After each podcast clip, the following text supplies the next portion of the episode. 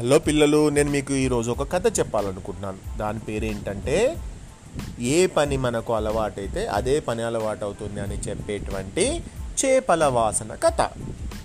అనగనగా ఒక ఊర్లో సూరమ్మ సుబ్బమ్మ అని ఇద్దరు ఆడవాళ్ళు ఉండేవారు. ఆ ఇద్దరు ఆడవాళ్ళలో సూరమ్మ ఏమో చేపలు అమ్ముకునే ఆమె సుబ్బమ్మ ఏమో మల్లెపూలు అమ్ముకునేట ఆమె.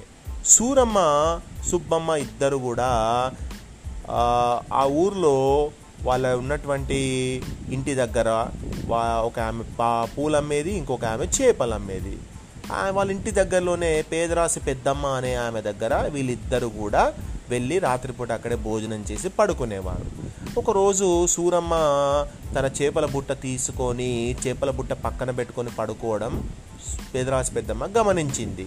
పక్కన పూల వాసన ఉండగా పూల పెద్దమ్మకేమో నిద్ర పట్టడం లేదు. ఏంటి ఈ సూరమ్మ ఏమో ఇంత కంప కొడుతున్న చేపల బుట్ట పక్కన పెట్టుకొని పడుకుంది? ఆ పక్కన ఉన్నటువంటి సుబ్బనే సుబ్బమ్మ ఏమో హాయిగా మల్లెపూలు పెట్టుకొని పడుకుంది.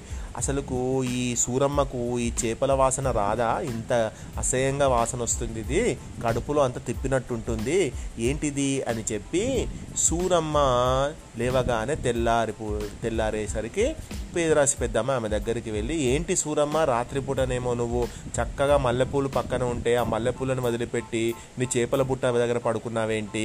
నీకు కడుపులో అంతా ఇలా కడుపులో తిప్పినట్టు కాలేదా వాసనకి? అని అడిగింది. అప్పుడు సూరమ్మ చెప్పింది ఏమోనమ్మా నేను ఎప్పుడో నా చిన్నప్పటి నుంచి నేను చేపలు అమ్ముతూ ఉన్నాను కదా కాబట్టి ఆ చేపల వాసన నాకు బాగా అలవాటైంది అని అన్నది. అప్పుడు పెద్దమ్మ అనుకుంది అవునులే మనకు ఏదైనా ఒక పని చిన్నప్పటి నుంచి అలవాటైతే అదే పనిని మనం చేయడానికి ఇష్టపడతాం. ఇక్కడ సూనమ్మ కూడా చిన్నప్పటి నుంచి చేపలు అమ్ముతుంది. ఆమెకు ఆ చేపల వాసన అంటే చాలా ఇష్టం కనుక ఆమెకు ఆ చేపల వాసన లేకపోయేసరికి నిద్ర పట్టడం లేదన్నట్టు. సో మనం కూడా దేనికైనా కూడా అడిక్ట్ కావద్దు. మనం కొత్త వాటిని నేర్చుకోవాలి కొత్త వాటిని ట్రై చేయాలి. ఇలా ఒకదానికి అడిక్ట్ అయితే ఇతరులకు కూడా ఇబ్బందిగా అనిపిస్తుంది. మనకు కూడా ఫ్యూచర్లో అలాంటివి మనకు దొరకకపోతే చాలా ఇబ్బంది పడుతూ ఉంటాం. కాబట్టి కొత్త వాటిని ట్రై చేయాలి కొత్త కొత్త వాటిని మనం నేర్చుకోవాలి. అర్థమైందా పిల్లలు?